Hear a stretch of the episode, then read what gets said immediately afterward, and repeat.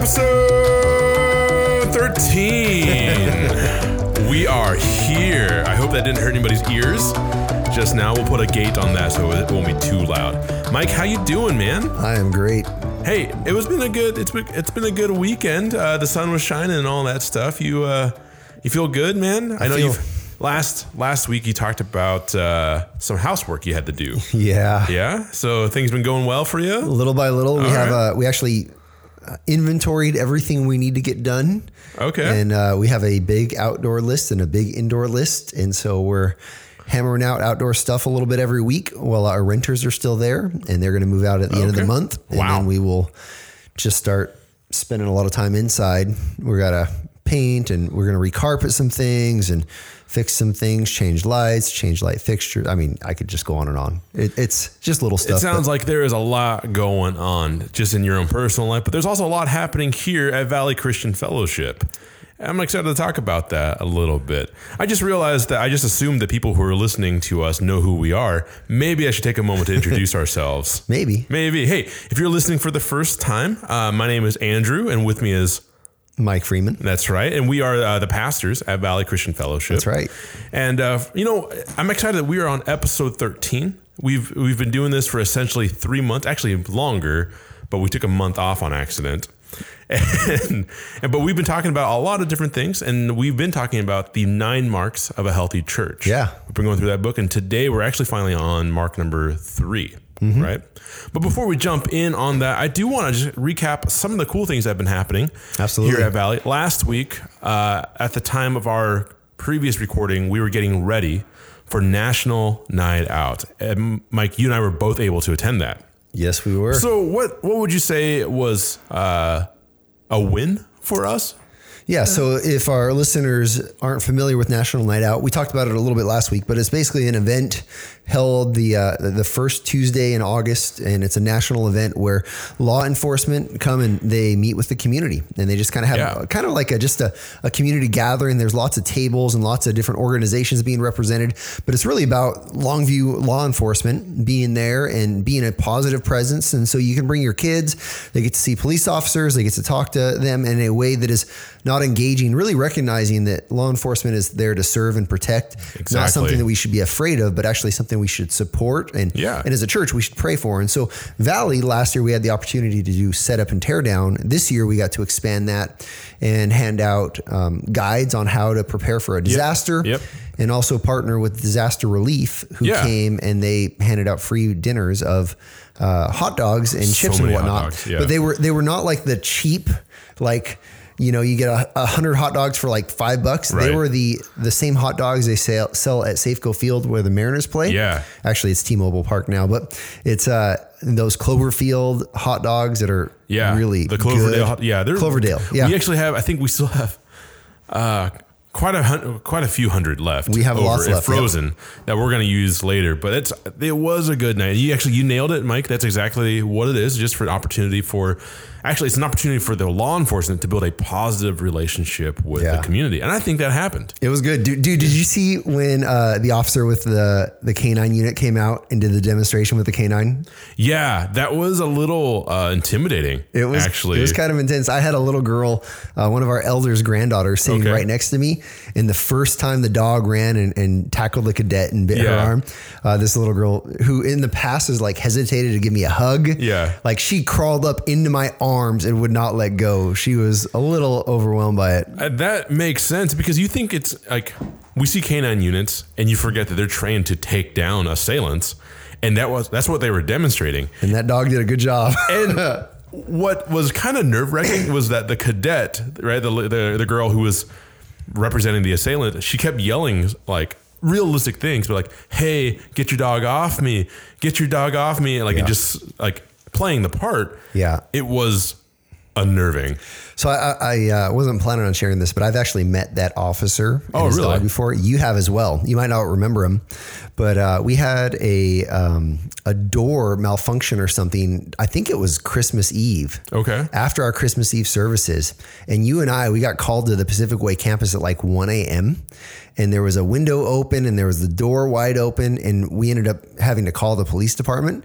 And the police came. Do you remember that night? Oh yeah. And they brought the canine unit and they had their assault rifles and they go in through the yeah. door. I actually have pictures of that. But And yeah. they, they, that dude, he, he yelled. I mean, they yelled like Longview Police Department, come out. We will find you, canine unit. And then they just released their dog. Fortunately, Yeah. no one was in there. Yeah, yeah. But uh, it was intense. But the what I remember, I remember the the one officer because the dog actually urinated on a garbage can in our building. yes, I remember this now. But yeah. the officer came out and he, it was pretty cool because he said, "Hey guys, uh, all is clear, but I got to go back in there." And he actually cleaned it up and Yeah. and really just I, I don't know, it was impressive to me yeah, that very professional. what they did, not only taking care of the building and securing it, but like, hey, I'm just responsible for my dog, and here's what it did, and I'm going to take care of it. It was, Yeah.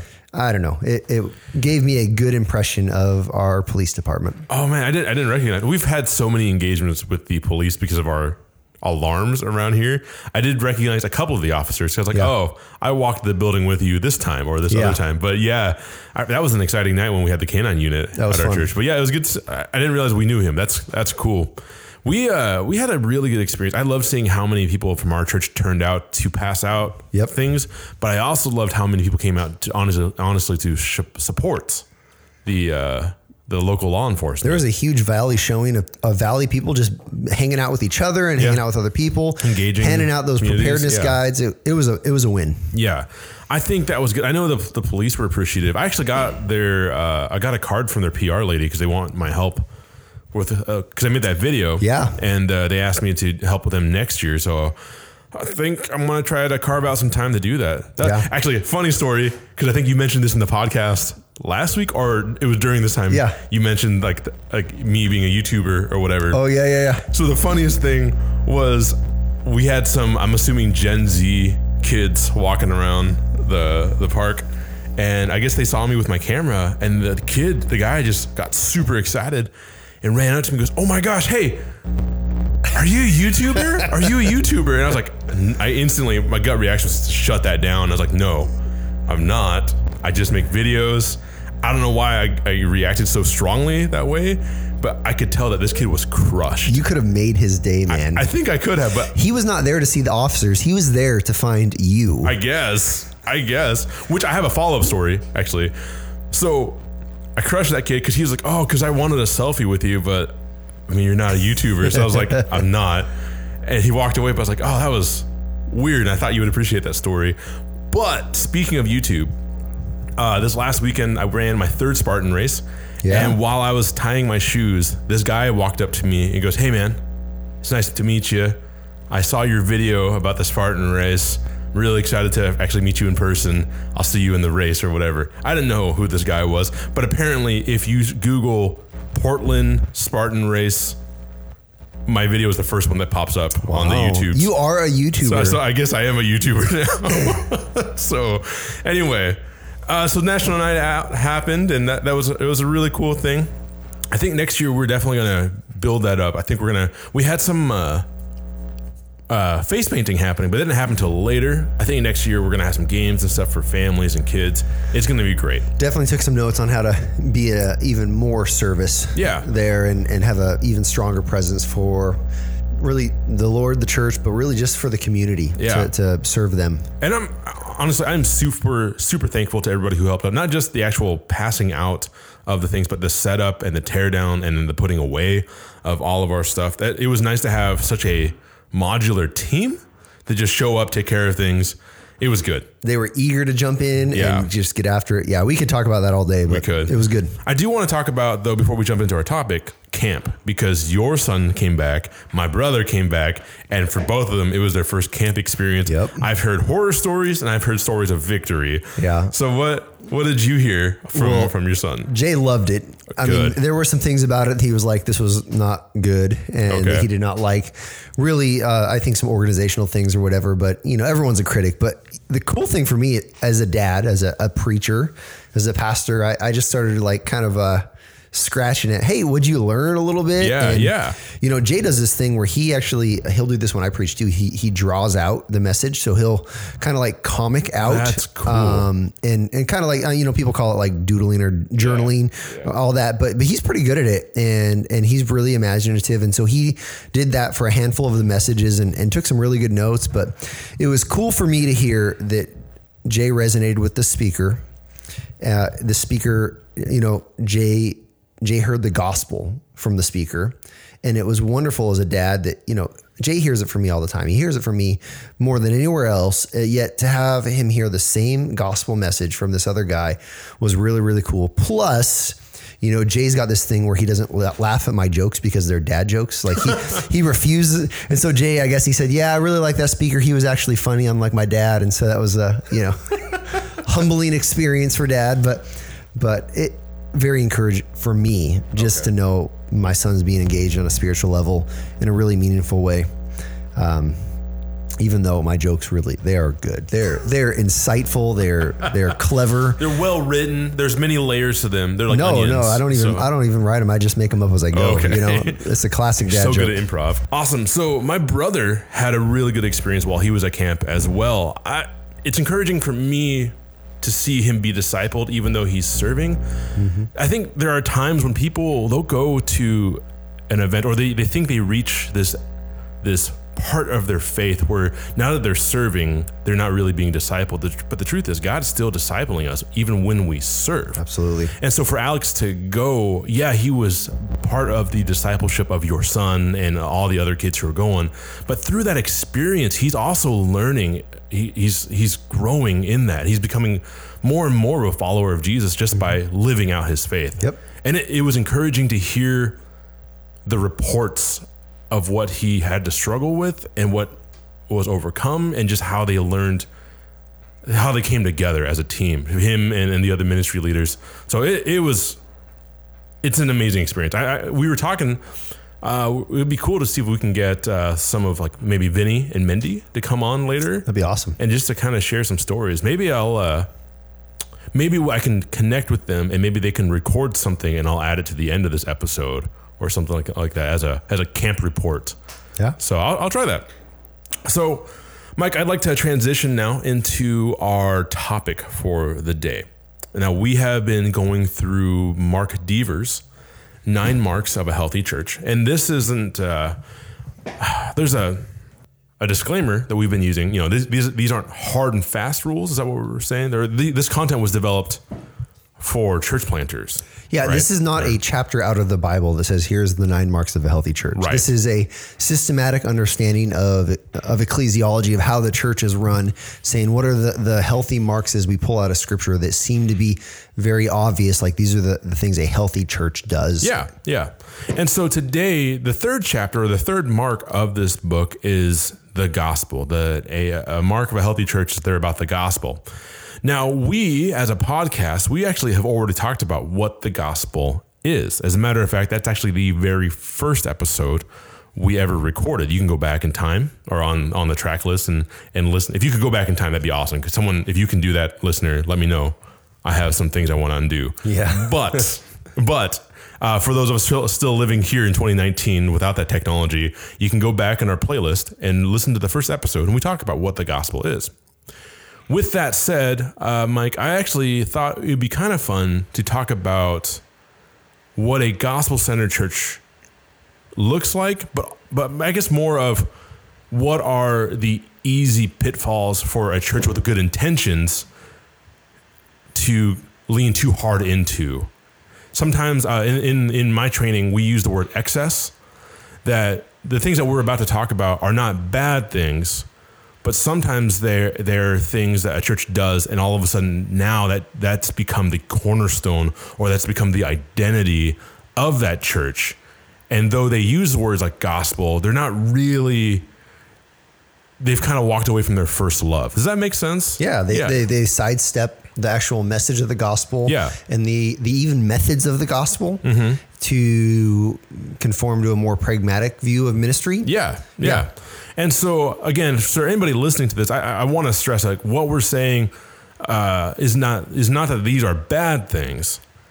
but they can be in excess. That I think we need to, people need to be aware of it, and as a healthy church, as people who are looking to be faithful to the Word and to the to the Lord, that we are constantly kind of you know watching out to make sure that we're we're not going too far one direction. So, actually, you, you brought up the idea of uh, pragmatic practices. So, I actually want to talk about that. The first, the first uh, area of excess that a church can fall into is just uh, a church that's just all about programming, being a just being a church in general, right? Uh, when I think of classic churches or church programs, what, what comes to your mind, Mike? Oh yeah, like uh, you've got a program for everything. So everything is structured, everything is systematized, and so Yeah. you know it goes beyond the youth ministry program and the children's program. Um, you have a Sunday school program, and you, people got to be involved in that if that's you know if they're maturing. Um, you know that goes so far as to you have a choir program, you have a music program, you have a drama program. Everything is this a ministry program that is designed typically to to meet people's needs to attract them so that the church seems like a fun happening place with Yeah. That can cater to their needs Yeah, and that's it's so structured, and the, I guess the excess there again, programs aren't bad, but the, the the excess there sometimes is that we become about an individual program that we're not willing to let it go in the favor of maybe seeing the gospel be furthered in a in a more efficient way. Um, that when I think about programming, I think about classic churches in the '90s. At least when I started at- attending Southern Baptist churches, was you know Sunday school, then Sunday service, then go home and sleep for a little bit. Then there was Sunday night service, and then you waited for midweek. And during midweek, there was a kids program, and there was a uh, a, a, a a prayer night or a, like a corporate prayer meeting, quote unquote. And then there was youth group, and then there was visitation somewhere in the week as well. And you just did it all over again. so spirituality then is defined by the, the things you attend Right, right. And again, those things aren't bad because programs like programs are typically attempts to meet uh, a scriptural mandate, right? We do youth group happens because we're trying to disciple teenagers. We have we're about to launch a midweek children's ministry program because we're looking to disciple children. Absolutely. Those aren't bad things.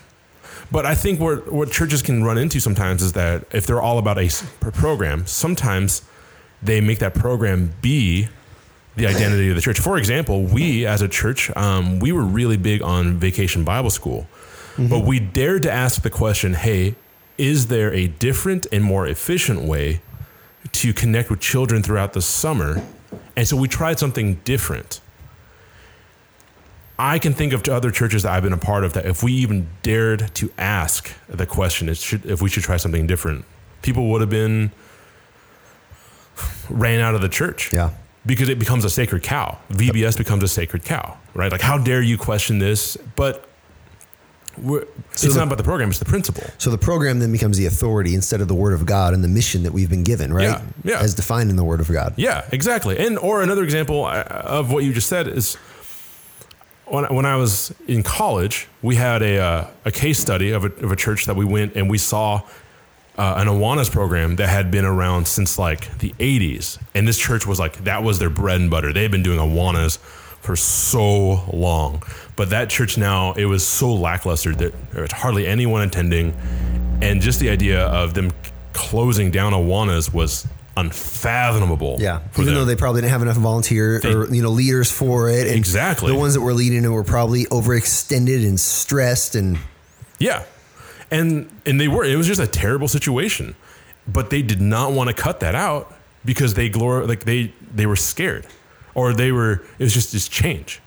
So I, I don't know. I, I think it's easy for churches to to fall into this program mindset that they're, you know, we have to have a choir presentation or we have to have know, visitation. We have to have all these things. And programs are good, but the gospel is dynamic and we should be allowed to continue to i don't know recontextualize our approaches for different generations and for different people groups. So another excess that i have written down is uh, social justice. Social programs i guess. Um,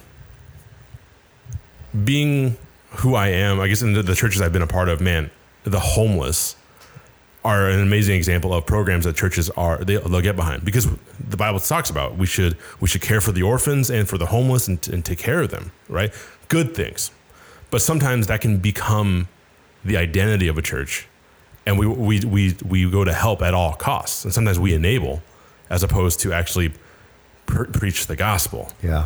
I, it, I, I don't know. I feel bad saying that, but do you kind of get what I'm what I'm what I'm, saying about that? I, I really do understand what you're saying, and I think that it's it, there, there's a tension here because the Bible does speak to this, and, and, we want to actively engage in serving the needs of a community, right? Mm-hmm. That's part of it. But I think if we play into making that the be all end all, we, we help someone get housing, we help someone get food, um, then we're we kind of get pigeonholed into this, honestly, like operating out of guilt Right. And that's where some of the conversations around, you know, like, uh, well, don't you really love me? If you're not going to help me, And then how do you really love me? And, you know, well, maybe sometimes love is actually saying something true to right. that person more than just, you know, enabling uh, irresponsible behavior. Yeah. Now, I, I, I, say that as someone who is willing to extend grace and willing to go the extra mile and willing to help someone, but also not as someone who is willing to be guilted into it or even do that without a strong connection to the gospel, saying this is we're doing this because of who Jesus is and what He's done, right. and and we're doing this in part to show you who Jesus is, so that you will believe in Jesus, you will repent, you will turn from your sin and be saved. Like you will trust the gospel and live within the gospel instead of abuse the the benefit that the gospel brings right. to society. Yeah, and the we kind of zeroed in on on on homelessness there. And again, I, I feel like I have to keep repeating this. We're not saying these things are bad in and of themselves, but kind of like what you just said, a church can be pigeonholed into something that's not necessarily the gospel, and then who's who who's being the church yeah. if we're or if we're trapped in something like that. There's a huge conversation uh, on about race right now nationally yeah. and, and, how churches interact with that and, yeah. and, what it looks like. And is is there racism? Yeah. Is, is racism wrong? Yeah. Is is partiality is wrong? Like absolutely. Yeah. That should be wrong. But but the gospel uh, is applied to that in in clear ways that say, first of all, we actually all are one race mm-hmm. right? Because we all descend from Adam and Eve, which means even if we have different melatonin in our skin uh, or melanin, melanin in our skin, melatonin I, is what causes you to sleep. But I yeah. should take some more of that. uh, regardless of our skin color, we are all God's image bearers, created by Him. Yeah. And so we shouldn't treat each other with partiality, right? Um, which means we should do everything we can to, to help each other and to share the gospel with everyone regardless of uh, color, you know? Yeah. Yeah. And the gospel touches on those things. And it's not that we're saying we should never talk about social issues, but we should be talking about social issues in conjunction to the gospel. Because it'd be really easy to suddenly become very political and have that whatever social issue be the one agenda and we just beat that drum. Yeah. But if we do that, I feel like, and this might be controversial, I don't know. I feel like social justice is an important thing, but I also think that we fight because a new heaven and a new earth is coming. And we have to let people know that the end is coming and that the gospel needs to be heard and responded to. And if we spend all of our time only doing one thing, whatever topic you want to hit, we are fighting for a better boat that's going down anyway. Yeah that's a perspective. I, I, there's some flaws in that. Well, and you have to wrestle with what is justice, right? Yeah. Because so much of the social justice conversation is being shaped by people defining justice however they want versus recognizing justice is all of us are sinners that stand before a holy God, and justice is that we all perish eternally before Him. Yeah. Um, that, that that's justice. Yeah. Right. And so when we start to replace the gospel with this idea of social justice, and, it, in doing that, we, without even realizing it, could be um, weakening the foundation that we're trying to stand on. Saying, what are we really about with the gospel?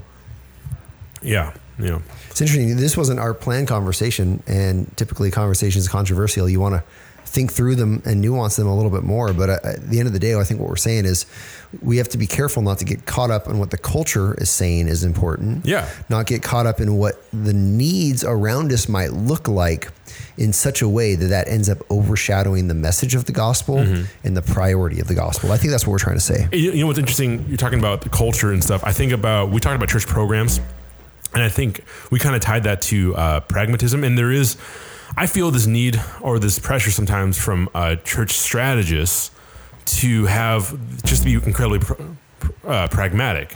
And I feel pressure from them to make sure that our church has that we have a welcome center, that we have all these things, that we have people who are greeters and and and doing all these things. And then I also feel pressure from people who are outside the church who are yelling at me at what the church should be about, whether it should be about uh, the homeless or it should be about you know helping the quote unquote evil people and making them good people because someone doesn't understand the gospel, and and all these pressures. And what we're saying is that at the end of the day, we're about the gospel and it's going to be counter countercultural to a lot of stances. Mm-hmm. And again, what we've brought up today, these are excesses. So these things are not necessarily bad, but we can get lost in these things so easily. the gospel will touch on those things, but those things can't replace the gospel, right? Exactly. And that, actually, and here's one that's pretty close to home. Um, the last, or one of the last ex, uh, excesses I have is just the worship experience itself.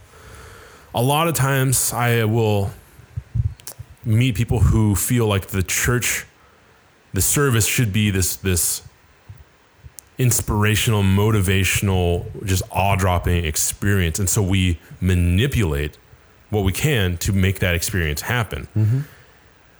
I, I, see its I see its place. Maybe not the manipulation. That's probably too strong of a word, but at the same time, like it, I, I, don't know. I, I try really hard to get away from the idea that church services is church because it's not.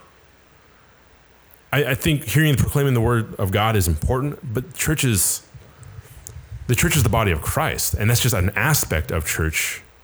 And for people to come and say like, "Hey, we need to just make sure that when people show up, that they are they're energized, that they feel like hear a good song, or we have lights, we have a fog machine, we have the best and the trendiest things happening. We have a coffee shop, and you know, happening, and everything's just really comfortable." I think it's really easy to lose track of why we're doing all that to begin with. Yeah. Because it's not about someone showing up and being excited. It's not. Yeah, you're. What I'm hearing you say is when we do a worship service, is our target audience man or is it God? Yeah. Right. And yeah. I think what we do is we we again we replace the gospel if our target audience of a worship service is to make man feel good and to make man feel empowered and to make man feel like they're they've got it all figured out. Uh, because w- when that's your your purpose, that lessens the gospel. Yeah, the gospel properly displayed at a worship service means God's the center. God and his holiness and his righteousness and his beauty and his glory and his majesty and his love and his justice, all of these things combined. And we obviously don't highlight all of it at once. That's impossible. But we highlight that and we say, in God's holiness, where do we stand before him? Or we're a wretch. And yet he sent his son Jesus to die for us and be resurrected. And because of that, we have forgiveness and new life. That's the gospel proclamation of a church service. Yeah. And that, man, you know, if you take the time to just meditate on that, whatever spiritual highs you're looking for, or whatever, I feel like they come from that. I don't have to sing these really intricate songs to just know that God is good. I, I think worship is in response to His goodness, but taking the time to really think about the gospel and to meditate on that, I think is far more. It's incredible, and I don't say more powerful, but it is, it is a powerful thing that doesn't need to be manipulated. Mm-hmm. It just takes the time it just takes time to sit down and just consider the goodness of God. Yeah. You, you, you know, allow your your soul to meditate right? Yeah. We've talked about that word a lot lately in our Psalm series to meditate. This is it's constantly on your mind and on the tip of your tongue and, and on the front of your lips. Like this is just this is part of who you are now, right? And so a worship service, a gospel centered one, a God centered one does that. It reminds us of who God is and what he's done and the power of his word. And, and you know what? You can you can have that happen simply by reading the scripture. Yeah. Without light machines and lasers or whatever else you mentioned, like you can do that by by singing about who Jesus right. is and his death and resurrection. A lot of times during, uh, you know, as we're planning a service and I don't have a, a, song that comes to my mind that connects directly with the text, I'll just tell our worship leaders, say, just sing about who Jesus is and what he's mm-hmm. done.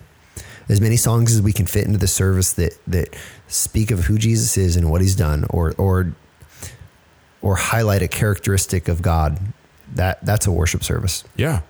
You know, and it'd be easy for me to start beating up on on production and stuff. And I'm not saying production is bad because I think I'm a techie at heart, and I, as a kid, I loved that I got to contribute a gift or a talent that God had given me just by running a computer and PowerPoint, and I got to contribute. I'm not playing an instrument or anything like that, but I'm contributing to the service. And I think if there are people who have that gifting, that ability, that vision, and to be able to give towards it, I think that's that's a great thing.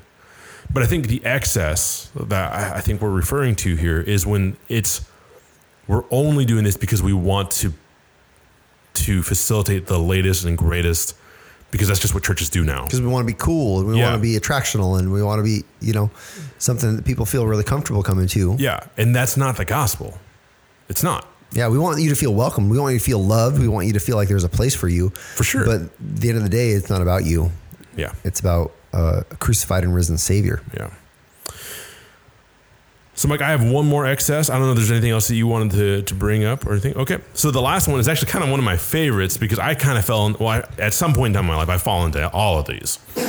But uh, this one, I think I was the, the strongest in, and that's just being um, a church that is exclusive. And what I mean by exclusive is that they are intentionally trying very hard to exclude others because they are they're not part of the world, and so they've actually built barriers between them and the rest of it. They are they're different. They they they're just that staunch religious person that's letting everyone know that they're wrong and they're going to hell and that they, they have it right. And but when you attend their church, man, it is just hard to be a part of that church because they're just holier than thou.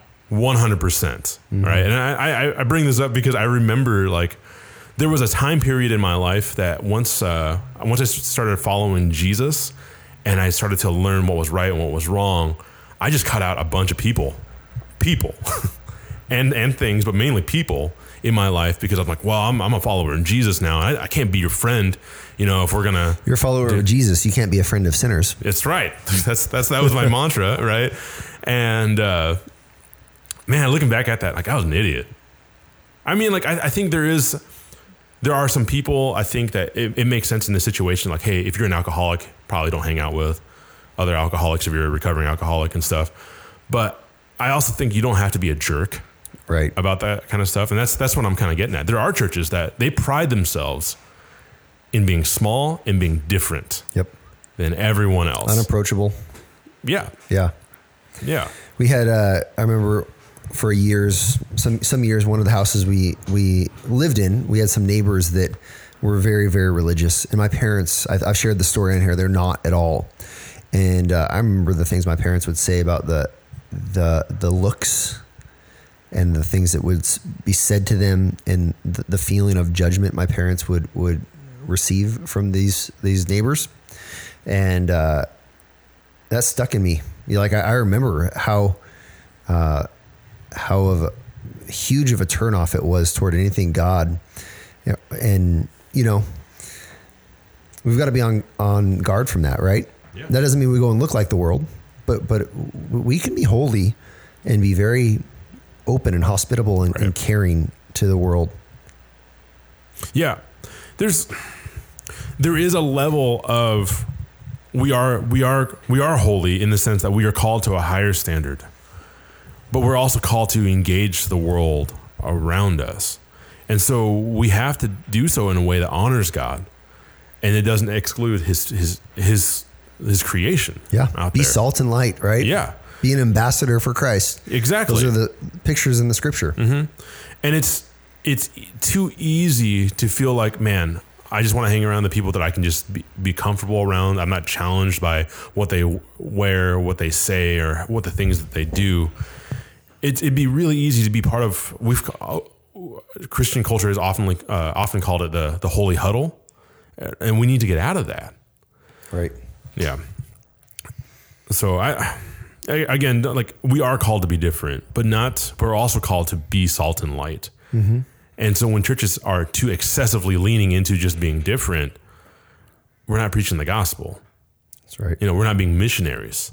We're not. We're not. There's a lot of things we're not being at the at the quote unquote cost of being this one thing that the Bible says. Mm-hmm. You know, so I don't. I, I brought I brought this list because I was thinking, you know, we were going to talk about the gospel again, but these are excesses of a church, and I think any person can fall too hard into one of these areas.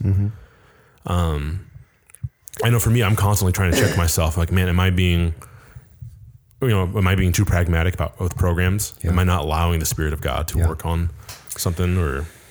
So in that, these Yeah. are the dangers. Um, you know, as we were talking, I, I brought up uh, a book that I recently started reading. Yeah. It's called A Gospel Driven Church. And it kind of made me mad when the book came out because we had uh, recently said we are a gospel driven church and Yeah. we, we are in, in the process of learning what that means together more and more. And that's Mm-hmm. been really fun. And then, you know, someone came out with a book that had that title like, come on, come on, right? Yeah. But uh, in it, it's been so helpful because he really lines out, this is by Jared Wilson, he lines out uh, the difference between a, a pragmatic church that really does everything it can to attract as many people as possible, um, and then a, a church that is healthy based on the gospel.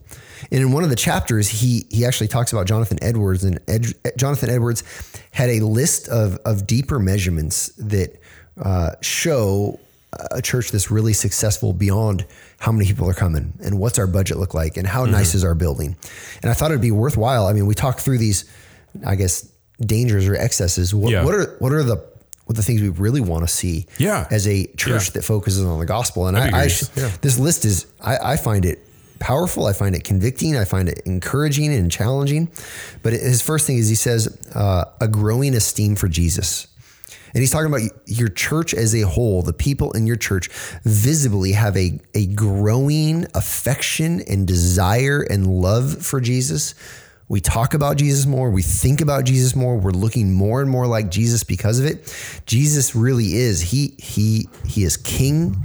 He is Lord. He is our Savior, and His affection for us is so huge because of His death and resurrection, because of His presence, that our affection for Him is it's constantly growing. And so I, I wonder, like, what would, what does it look like to see that at Valley? What do you think? Yeah, I I think it's exactly what that is. Though the, the, you just hear the name of Jesus more often. It's there's the, there people are openly talking about Jesus a lot more and more. I would uh, there is an affection for Jesus. I know that, but we are we as a church are growing, and just like in any church. Um, you're going to have brand new believers, and as these believers grow, and I would love to see them talk more and more about Jesus. Actually, that's that's I'll share this. I love. There's a couple months ago, I was driving. My brother and I were going up to Seattle to visit my mom, and I love seeing where he's been in his own walk, and then for him to be able to talk about what God is doing and his appreciation for the gospel, and seeing now that man, I am a broken person, and I'm so thankful that for the grace of God, and that language has changed in him, and that that he and it's not he's not just saying it because he hears other people talking about this, but actually means something to him. I think for Valley, that's that's what happens. That's what I would love to see more and more as people are becoming more and more affectionate. Reminds me of Valley United. Yeah. When we had uh, not only the baptisms where these people were talking about Jesus, but then also uh, we had some testimony time. People just shared, here's what God God's doing in my life. And and that time was a time of people just saying, Jesus is amazing, right? Yeah, So we don't got to spend a ton of time on each of these, but the second one, he, he talks about a discernible spirit of repentance. And this is something you and I have had a ton of conversation about, Yeah. right? Because uh, repentance is not a one off thing. I've, I've repented for my sin and now I just, you know, whatever uh, I'm living now in my life. Repentance is continual, it's daily, it's, Right. it's uh, a light. The Christian life is a life of repentance Right. seeing our sin and then turning from it over and over again and turning from that same sin over and over again even right so uh, he says a growing uh, esteem for jesus a discernible spirit of repentance third is a dogged devotion to the word of god and and I actually think this is something we're seeing in Valley more and more. Oh yeah, for More sure. people are reading the word. We had that Bible study seminar. We've probably got to do another one before too long. Uh, every week, someone else is telling me, "Oh, I just started doing the Valley Bible reading plan," and they're awesome. they're reading more. And, and this devotion to God's word, to know it, to live it, to obey it. I, I think that starts with us. Mm-hmm. That starts with our elders. That starts with the leaders at Valley loving God's word and reading it and, and obeying it and meditating on it and thinking it. And the more we do it, the more it comes out of our speech and just our natural conversation, right? Right. And the more that lands in the hearts and minds of our people. So that's the, the third one. The fourth one, he says, an interest in theology and doctrine. And I like this is fourth because this isn't like the first one. Like, okay, I'm Right. I'm all interested in theology and doctrine, but I'm interested in this. This is this is important to me. I, I want to have my beliefs match the scripture. Right. I don't want to just believe you what you say folk theology or, mm-hmm. or the the latest greatest idea. I, I want to believe what the Bible actually teaches. And it makes sense that that would be four, especially after a, a love for the Word of God. Can you imagine loving theology but not loving the Word of God? That's a possible. That's a possibility. But the, the Word of God is authoritative, and we want biblical theology. So, anyways, yeah, yeah, Yeah. Uh, and, and, you know, this next series, we're to, one of our titles for one of our messages, Doctrine Matters. And it does. yeah. Have you ever had a time in your life where you, you've learned a new truth and it's corrected a, a wrong belief and that's shifted the way you live? dude that that happened a lot in my bible college years but i feel like that's still happening mm-hmm. all the time that's that's sh- I, I feel like that should be always happening Yeah. right that you as as truth is being not refined but like being you're learning more and more of it these other assumptions that you came up with or wherever they're being Exactly. corrected Exactly. right? And that's a good thing. Mm-hmm. If you've been attending church for years and you've never been challenged by it, you're probably not listening then, or you're in a terrible church. I'll just is that's Yeah. that's how I see that. I mean, we both preach, and, and you, you know what it's like when you preach and you're, you're prepping and you're studying Yeah. the passage, and the passage is just, it's convicting to us. Yeah. and it challenges us and it changes our behavior before we even step into the pulpit, right? And that's you know, and so I think this is part of what he's saying here is this interest in theology and doctrine is changing the lives of people. Um, and the last one he says an evident love for God and neighbor, and so this is not just internal focused. This is not just oh I love God's word and I read God's word by myself with Yeah. my holy huddle. This is a a love for God and then a love for others that spills out into serving other believers. It spills out into reaching our neighbors and our community and and being a proclaimer and an ambassador of the gospel in, in our tribes that we live in and our day to day lives. That's part of it, right? And so this is in my I guess not even my mind because this isn't my mind. This is Edwards' mind written you know, 100 years ago, a, few, a few hundred years ago. And what is he saying? This is what a gospel driven church looks like. This is how to measure a healthy gospel understanding and activity in your church. and that is universal. Those things, I, the, that's that's good. I love that we started with you know here's some excesses, things that like we can go too far, and again, not that they're bad, but we can go too far, and and then here are the markers of a gospel-driven church or a gospel-centered church. That's that's pretty cool. Um, I hope that's that's edifying for people who are listening, because I do think when you're a member of a church, we should be on guard to make sure that we are not, you know, not ready to fight each other, but just making sure, like, man, am I about the right things? Are we about the right things? Because I don't want to miss out what God's trying to do in and through us. And when we try to force God's hand or we try to force an agenda, man, we're missing out Yeah. on what God's doing. So,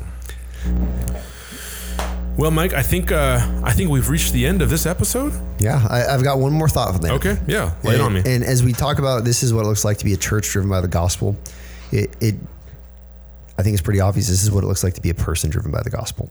Exactly. right? Yeah. And so I think a, listener or even you and I, as, as we think through these items, we should be asking ourselves, not, not just is my church characterized by these things, but we should be saying to ourselves, am I growing in my esteem for Jesus? Mike, pastor, mm-hmm. whatever, right? Am I loving Jesus more, thinking about him more, more obsessed with him and his ways and obeying him? Yeah. Do I have a discernible spirit of repentance? Am I humble? Or am I arrogant? Or am, am I, you know, that guy that says, you know, I, well, I'm the pastor. I do everything right. How can I be coming, called into question? No, no, I, I mess up. You correct me. I correct you. Mm-hmm. Like this is part of what I, I love about this friendship. Like we, we, we, can do that to each other. We can Yeah. say that's actually not accurate or, or that's not the best way to do it. And, Right. Okay. Let me turn away from that, mm-hmm. especially if it's not in line with God's heart and God's character. Yeah. Am I growing in a dogged devotion to the Word of God? Yes. Am I reading it more or am I reading it less? Am I missing more days or am I picking it up in those off moments where I have a little bit of time? What am I going to? Am I going to Facebook? Am I going to social media? Or am I saying, I, have got 20 minutes? I can read. I can read from the Word of God. And then the next one is uh, interest in theology and doctrine. I would love to see our church as a whole and individuals saying, what, what, where should I start? Or what's something I could read? Mm-hmm. You know, and I, I, think you start with the word and, and, allow the word to start to fill your theology understanding. Yeah. Um, and the last one is, do I love God and do I love my neighbor? Or is this really just about me? and me looking holy and me looking good. Right. And so I guess that's my final word is is these are marks for a church but a church is just a bunch of individuals that mm-hmm. that are part of that church, and so yeah. these are marks for a person. They are, and it's if we if we as a church as Valley are trying to be a gospel centered church, that means we need individuals asking themselves, are they gospel driven? Are they gospel centered? And I, I have to ask myself that. You have to ask yourself that, and that's going to be very important. So, as we reach the end, there is a lot that was said here. And I think if people have comments or they have questions or they would like some resources, they can reach us at uh, podcast at vcflongview.org. In the episode description, you should actually see a lot of contact information. If you have any questions, we would love to hear from you. Uh, Mike, do you have anything else that you would like to share before we wrap up? No, I'm looking forward to next week. Yeah. So, next week, we're going to be talking about a biblical view of conversion. That's right. Right? And that's going to be interesting. So that'll yeah. be good. All right. Well, I hope you've enjoyed the about 40 minutes that we've been uh, chit chatting. Hope you all have a great day.